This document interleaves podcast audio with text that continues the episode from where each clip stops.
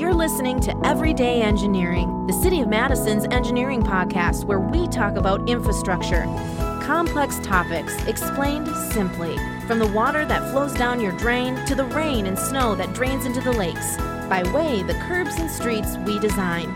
City engineering touches your life in so many ways, explained right now in Everyday Engineering. All right, when this topic was pitched to me from our engineers, I said, how can we make this more listener friendly? Today, we're talking soil amendments. And just wait, if you don't know what they are, please keep listening because we're going to share not only what they are simply, but really how they can benefit you. My name is Hannah Mohelnitzky, City of Madison Engineering Division Public Information Officer, and I'm joined by engineers Jojo O'Brien and Phil Gaebler today. Okay, you guys, both of you, soil amendments. What are they? Let's start there. All right. So when you think soil amendments, you know, uh, think of your your lawn not as, as, a garden for grass, right? And if you have poor soils, your garden's going to grow less well, right? And oftentimes our lawns get really compact, and so there's not any air left in the soil. And when there's not air, there's not room for water. So what a soil amendment does is you are going to specific spots essentially add compost or probably peat moss, and you're going to add in this carbon, kind of fill up the soil a little, bit, so that you break up the compaction, have more air holes, and then the compost or the peat moss will keep so keep that soil open so that when rain does land on it or water gets routed to it, fill up those air holes, let that water soak to the ground and up by so, when would you do something like this? Are we just digging up our whole lawn and then packing it back down? Like, how does that work? And do you do it for your whole lawn? I have lots of questions. Can you tell? Um, yeah. But I think the listeners also will have these questions. Like, do you do your whole lawn or do you do parts of your lawn? Kind of walk me through, like, logistically, how do you do this and why would you? Yeah, so research that was just recently done by Carolyn Voter, who's a PhD candidate at, or got her PhD at UW, and Steve Loheide, who's a professor at UW, found that if you just do a five foot by five foot square where your gutter drains out the downspout to your yard, that can make a significant impact in a whole watershed if everyone starts doing that. Five by five. Five by five, or even on your own lawn. So if you just take five by five square and you add in this compost and you amend your soil, the technical term, mm-hmm. um, a lot more of the water coming from your downspout is actually going to soak into the ground. And that can make a significant impact if everyone starts doing that on how much water is actually reaching our stormwater system and the pipes. It can help improve water quality because that water is soaking into the ground and then not diluting out um, the other water in our treatment devices when we're trying to get sediment to settle out and ponds or bioretention, things like that. Um, so that was very exciting research that we were very grateful that the UW did. Absolutely. Because the kind of the previous theory was, and most of the soil amendment work out there was, you have to figure out a way to this to higher, right? And it's really that it's that concentrated flow from the downspout that's the most important. Um, on larger scale operations, there have been times people would put compost on the ground and then use a, a tractor or a bulldozer with a big steel rod that went into the ground to pull it through the, the field and kind of rip up this soil that's been compacted with heavy equipment. That's not on a much bigger kind of subdivision scale. I don't think any of our residents in Madison are going to rent the bulldozer and rip up their whole lawn. Right. And we're not asking you to do that, no. just to be clear. no, this is a little bit more of an attainable DIY um, where we can ask residents to help. And that's something that fits into the city stormwater section's overall goals of trying to improve water quality for our downstream lakes. So we're trying to keep those nutrients out of the water. That's something that you're probably hearing over and over again on these stormwater themed podcasts. Mm-hmm. Um, and that helps make sure that our lakes and rivers that our stormwater drains to are better for fish habitat and for recreation. Um, and we are mandated to do that by the EPA and DNR. Not only is it the right thing to do, um, and then additionally, it can help if done on a large scale, reduce the volume of water that's heading into the sewers. So, Okay, so we talked about what they are, how they happen in lawns. We're not asking you to rip up your lawn, your whole lawn. We're not opposed to it. We're not opposed, but no, but we but we're not asking you to rip up your whole lawn and make it a whole big mess. But the five by five is a is a good thing that everybody could do. Um, and then the benefit. So the why. Why should somebody consider to do the five by five? So, one thing to consider is that a lot of the reason that people are uninterested in some of our other green infrastructure, so infrastructure that's treating stormwater at its source when it falls, so we're trying to get it to soak into the ground to infiltrate. Um, people don't like the look of native vegetation, and while we think native vegetation is super important, we would still like those people to be able to contribute to infiltrating stormwater. So, this is a way that you can do that if you really don't want to plant any native vegetation. Um, you can also do it with native vegetation, so that's an added bonus. But this is kind of a pretty easy option for people that have aesthetic concerns or have very limited space and want to make sure that they conserve the portion of their yard that is typical turf grass. And and if anyone's not familiar, native plants are awesome, but there's always that that worry that they might look too wild or or that sort of thing. But they really and it is are. nice to have a little bit of lawn for kids to play in and Right. things like that. And this is, you know, doesn't take over any of that at all then. Depending on where your downspouts come out, it can be inconvenient to route a rain garden. Sure. Uh, how do you know? How do you know if you, you look at your yard, you listen to this podcast episode, you think, okay, soil amendments. I know a little bit about them now. Uh, I want to I want to do this in my yard. I want to help the city. I want to help our watershed. I want to help, um, and I want the benefits that um, and JoJo just explained.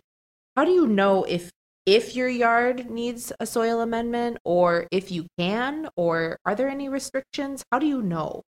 So if you look at your lawn, right, uh, and you look at the soils your grass is growing in, kind of comes in three flavors: sand, there's silt, and there's clay.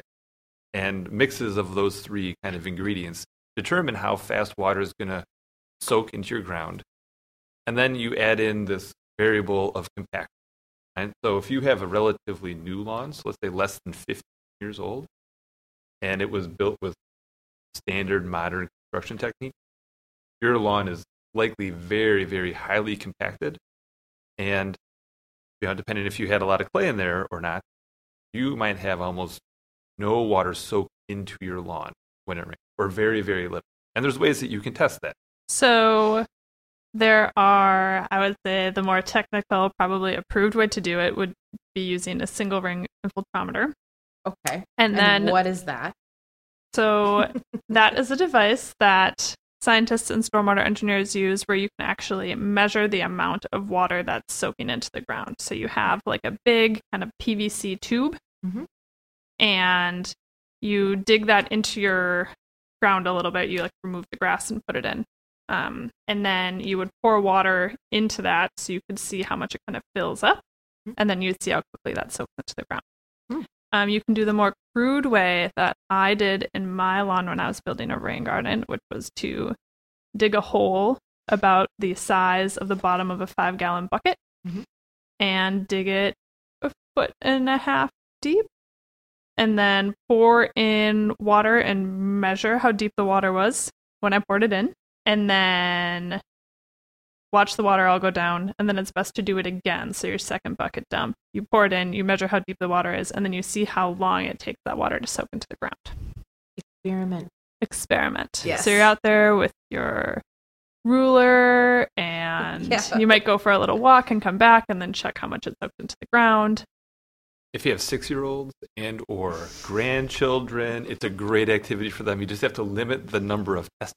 Okay. That's key. Okay. Uh, yeah. So Yeah. you know, we call it the single ring infiltrometer test to make it fi- sound scientific a little bit. Uh, it really is just trying to concentrate the water soaking into one spot. The dig a hole and pour water in a technique, I think, works fine for this, and it's going to overestimate the amount of infiltration you actually. Right? Because some of that mm. water is going to move sideways, some of it's going to go down.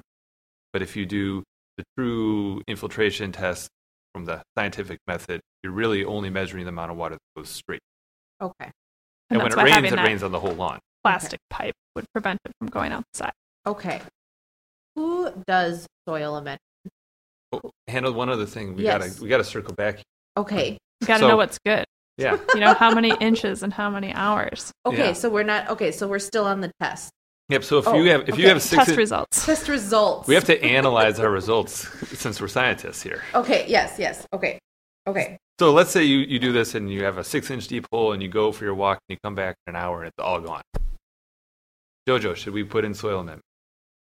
At this point, your grass is and your soil is probably in good enough condition that it is infiltrating really quickly, and adding soil amendments won't make that big of a difference. And instead, it'd be really great if you could build a rain garden or do other sorts of green infrastructure where you could target more water into that hole and soak it in.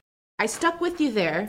Thanks for bringing me back because you lost me for a second. But I do think that makes a lot of sense. So basically, you can do that test, see how water is basically draining through your soil, if it's working or not. Yep. And then if it is draining, you go for your walk, you come back.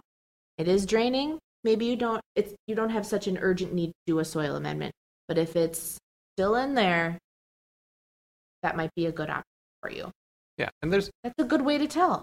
Yeah, and this is a gradation, right? Like people are going to fall everywhere in between on this, Yeah. and I think, you know, if you're below a half inch an hour, uh, I would consider doing a soil amendment. Okay. All right. Like that. And you can do it at multiple downspouts. So you could do, you could do this test if you don't love digging holes. Right. Um, I don't like, know anyone I- who particularly loves digging holes. Okay, my fiance seems to really enjoy digging holes. Oh, okay. So okay. you could dig one at the end of each downspout, or you could do a downspout or two and kind of see what they look like. Um, you could have some variability around your house. Mhm. Also, depending on how you use that area, if you're walking over it all the time, that might be more compacted. Um, but you could test each of those locations and see which downspout is best target for a soil amendment. Ideally, we'd have you add soil or do the soil amendment anywhere where you did have low infiltration but picking the ones that are in the worst shape or taking the most amount of water from your roof are ways that you can help start to prioritize these DIY projects. Yeah. Okay. So then we're on to this question. Who does them? Who do you call? Is this something we can do on our own? And you said DIY, so I'm assuming we can do them. But who do you what if you just don't wait you want them but you don't want to do them or you don't know how to do them? Who do you call? Any reputable landscaper would be able to do this work. It's pretty simple, and I think they just might need a little direction because it's not something that's on your normal checklist of uh, lawn improvement. But you could ask someone to do the five by five uh, drop out, you know, six inches deep Mhm. at each downspout. I would get three quotes because some people might not know exactly what you're asking and uh, bid high. Sure. So I would get more than one quote. And but this is really such a small scale project Mm-hmm. that it might be just as good to hire the neighbor kid. Uh, it's really low risk. right. You are still going to want to call Digger's Hotline just so you make sure that you don't put your shovel through the gas Mm-hmm. and plan accordingly. Ten days out. Safety first, always. Um, but it's it's relatively the five by five is not too much. And um, okay, So, yeah. you're, you're Um, making me think about soil in such a different way. And if you really want to help with um, that infiltration and everything like that, I'm thinking about like the why why people would do the five by five and why we should do the five by five. I know I've asked that already, but I think that this is supporting that. Yeah, so this is what you can do to try to take care of your own stormwater that's coming from your roof. So not only is it helping the whole system and improving water quality of the lakes and if everyone's doing it, you know, starting to make a dent in reducing some of that flooding, especially if your water is typically flowing off your yard into your driveway and then into the street. Um, but something else that's important that we've touched on in previous podcasts is you're recharging the groundwater. So, because of all the impervious surfaces that we have in the compacted soil, there's not a lot of storm water from when it rains that actually soaks into the ground and is recharging the groundwater. So, it's a really important part of this as well. What happens if we don't do these? If we just say, you know what, soil amendments aren't for me.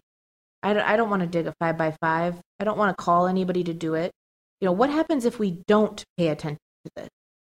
Well, the majority of the water that runs off of your roof out that downspout is just going to go across your lawn and out into the street where it aggregates with everyone else's water, right? Mhm. We have more water that's going through our treatment devices if there is one downstream, or it's carrying more sediment and more pollutants into our lakes and our, our waterway. This is kind of the lowest tier of entering into the, the green infrastructure world. And it's a great way to kind of be involved and be a little citizen scientist. So, something that's really important that people typically don't do. And we talk to people all the time that are like, oh, our yard was flooding and we thought it was coming from here. And then one day we went outside with an umbrella and we looked while it was raining and we actually saw the water's coming from this pipe or this place or it's coming from my neighbor's yard or it's going here, it's going there. And it's it's really important to kind of get acquainted acquainted with your own drainage. Um, and it's fun when it's raining to put on a raincoat or grab an umbrella and head out and kind of see where that water's flowing. So you might find that if it doesn't seem ideal to put your five by five soil amendment right at the bottom of your drainage pipe, you might find that your yard kind of drains to one point. And if you add in the soil amendment in the low spot in your yard or where all the water's going, or the little river that forms through your yard, in any of those places where the water is actually moving to or across, um, that can be really helpful as well. Is it expensive to do? I mean, I guess we, what tools we need, what a shovel and Yeah, let's walk through the process, huh? We have a few more minutes, but let's let's talk about cost and tools. All right, so Someone let's say wants you- to do this. If you want to do this on the cheap, right? Yep. You already have a healthy green lawn. You have compacted soils. You've done your test. So the first thing you're going to want to do is mark out your five by five, and you're going to want to scrape off the sod, just the sod with the root. So that's maybe two and a half. Set that aside. and save that for later. Now you're going to have a hole, and you're going to dig out some of the soil, and you're going to find a spot in your yard. Put that, not back and then you're going to fill the hole back up where it was after you took the sod off with compost. Mm. And then you're either going to have the neighbor kid or yourself shovel that in and just turn it over and mix it into the ground. Or if you're uh, you have a rototiller, you could rototill that and put the sod back on, water. it.